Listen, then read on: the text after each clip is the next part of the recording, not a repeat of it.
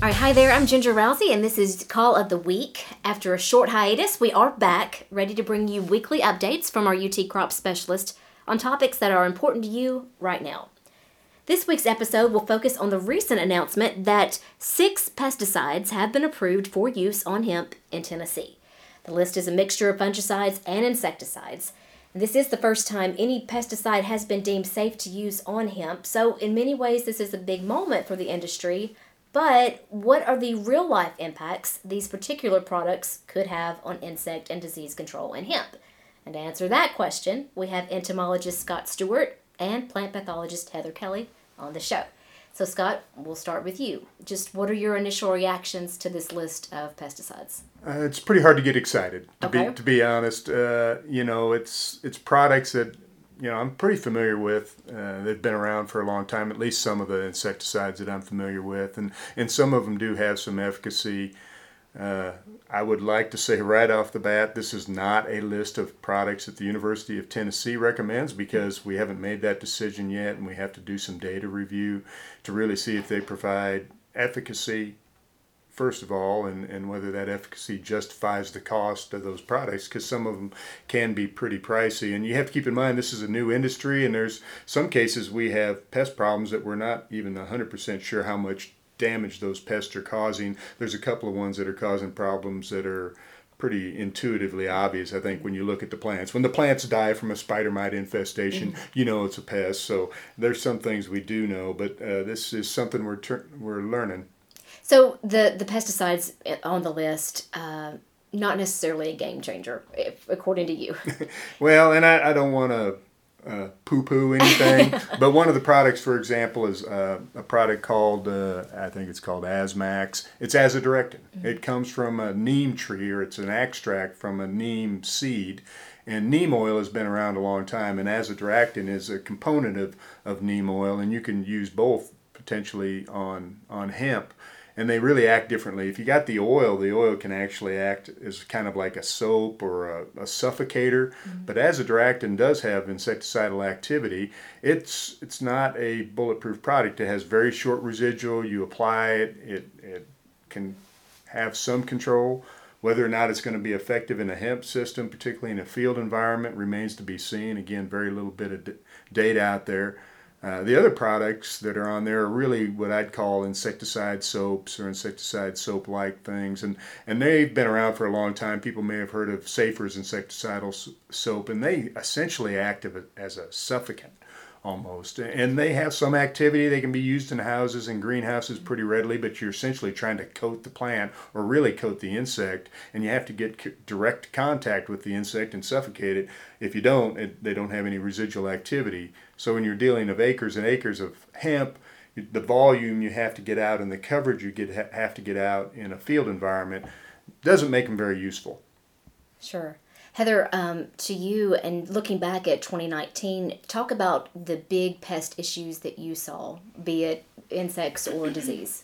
Right, and so University of Tennessee did do some variety trial work with hemp, and uh, as well as just scouting fields and taking farmers' calls. And so the biggest disease that we knew was a, a yield robber is the southern blight. Um, it- you'll notice the plant just wilting, and then when you look at the base of the plant near the soil line, uh, you'll see the actual fungal growth. There's nothing you can that we found that would do anything to suppress that. It's you have to carefully remove that plant and the soil around that plant. Make sure not to spread it across the field, um, because there's nothing that we found that will actually recover that plant.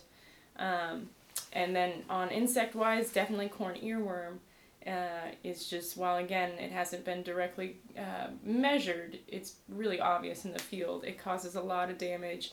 It uh, eats on the, the flowers, the buds of the plant, um, turning them brown. And a lot of times this year, too, any of the rot that we did see in, in the flowers or the bud were kind of a combination of after corn earworm damage.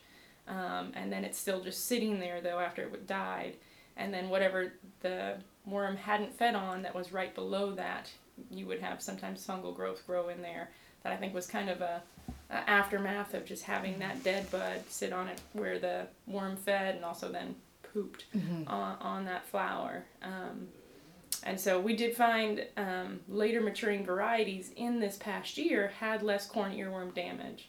But that doesn't mean that's going to be the same trend year after year because it's really dependent upon moth flights. And I know Scott can speak more to the biology of that pest and how many generations it can have in a year and, and when flights occur can vary. It, it does vary. Corn earworms, of course, famous pest, and it's a problematic pest to control. We deal with it in cotton. We deal with it, of course, in corn and, and soybean.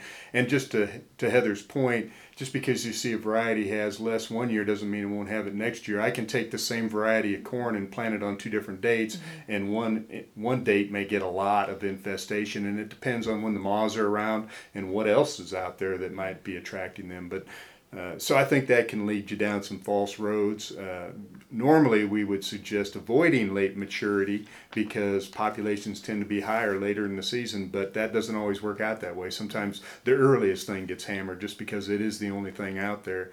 Uh, the other one I've had phone calls about, uh, especially in the greenhouse, but also in the field, is spider mites. Mm-hmm and there's some other mites that can get on hemp too, is my understanding. But it's been spider mites, and they're just notoriously difficult to control. Uh, Dr. Kelly has some hemp in the greenhouse right now, and and it's a challenge to keep mm-hmm. spider mites under control. Uh, neem does have, or this azadirachtin product does have some activity on them, but by itself, it's probably not going to be adequate. So in a greenhouse, you have some options. You can use some of these biological type insecticides, but you might have to supplement with releasing uh, predatory mites. Uh, that gets pretty expensive, and it's very difficult and challenging to do in the in the real world. You know, when you got a 20 acre field of hemp. The other thing is that azadirachtin might actually kill the predatory mites, so you have to think about how you deploy the mites and how you make the spray so you don't have negative effects on on the beneficial mites. Right, and I guess that's the thing with hemp because it's so new we don't have years and years of data as we do with other crops and and just from it not just insecticides and mm. fungicides but really the whole gamut of the production so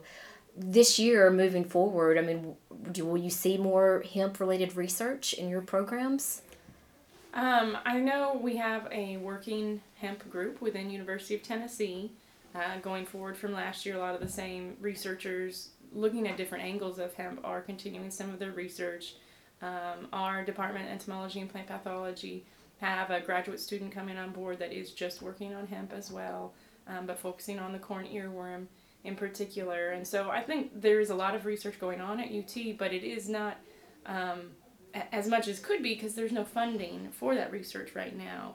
It's very interesting. It's a new cropping system, and definitely there's a lot of information that's still needed. Much more questions mm-hmm. than answers. So it gets researchers excited, but unfortunately, too, though, we need support to help continue those efforts. And right now, um, that's, you know, there's nothing there really to, to go after to help fund those efforts. So everyone's just doing as best they can. Right, right. Well, so, you know, as the market builds and we get more experience and more testing, I think you'll see new pesticides come on that have some have some better activity. I mean, there are some pretty good uh, insecticides that are labeled for the organic market that work on the corn earworm. Mm-hmm. Some of those have already been tested, and they're really the only things that work very well. I'm speaking of a product called Entrust, which contains an active ingredient spinosad, but it's not labeled on hemp. Uh, Dr. Hel- Kelly actually tested a virus, an NPV virus, a product called Heligen last year. Uh, that's we've got some experience with and actually using in field crops with some good efficacy. So I think there's some options out there that are very friendly and I think acceptable to everybody, but we got to get those labels. You have to get them labeled. Yeah. Do you think there's a chance additional pesticides could be approved before the 2020 crop season? Well, last year I made an effort to get that Heligen product uh, approved under what we call a 24C, and really, Department of Ag didn't respond. Kentucky actually got that label very late in the game last year, which sets a good precedent. Uh, it's a naturally occurring virus that kills the larvae, uh, so it's very biologically, you know, uh, nice attributes. You know, has no human activity, no toxicity to people, or really anything other than the target pest, which is the corn earworm, and it naturally occurs. So you're not really worrying about the residues anyhow. So I feel like we got a good chance of getting that done, but may have to make a couple of more phone calls this year. Mm-hmm. Uh, alternative pest control with. Uh, in addition to these these pesticides that have been approved, Scott, earlier before we started recording, you mentioned trap cropping, things like that. Are, are those things you're recommending when people call with questions? No, I'm not recommending it, but I am kind of recommending some folks maybe give it a little try. And Dr. Kelly's a good example. Uh, she's got a patch out by her house she's growing really for ex- experimental reasons. And of course, she had a lot of corn earworms there. And we discussed the idea of planting corn, in particular, some of the, the BT corns that kill corn earworm around there to essentially trap I don't know if it's going to work, but corn is highly, highly attractive to the corn earworm. So if it's silking at the time that the hemp is actually flowering, I, my suspicion is those moths will go to the corn mm-hmm. instead of the hemp. Uh, there's some other things you could plant sorghum or some other highly attractive crop and spray it, but that requires a lot of management. So I think she's actually planning on messing around with some of that this year, but there's no data to prove that's going to work. It's just kind of an intuitive guess right just now. again something you're trying out. And Heather, as you mentioned, is a registered grower, and you've done a lot of work with hemp, just personally as well as professionally. You're actually going to be speaking at a hemp forum tonight. We're recording this on Tuesday, January 14th. It's at the West Tennessee Ag Research and Education Center. It starts at 6:30 and that is a free meeting. So if you're listening before time, you know, come to that tonight. Heather will be one of the presenters. But in your work with with hemp and and like I said you you do so much with it.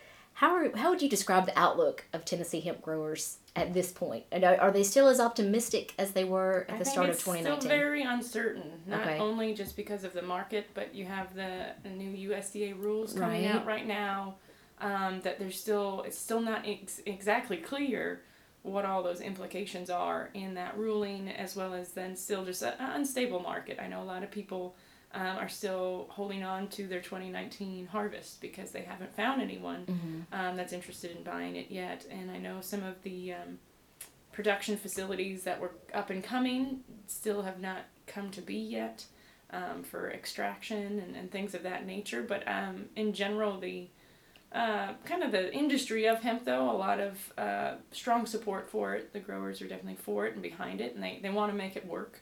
But uh, as in anything in its infancy, there's going to be some ups and downs. Mm-hmm.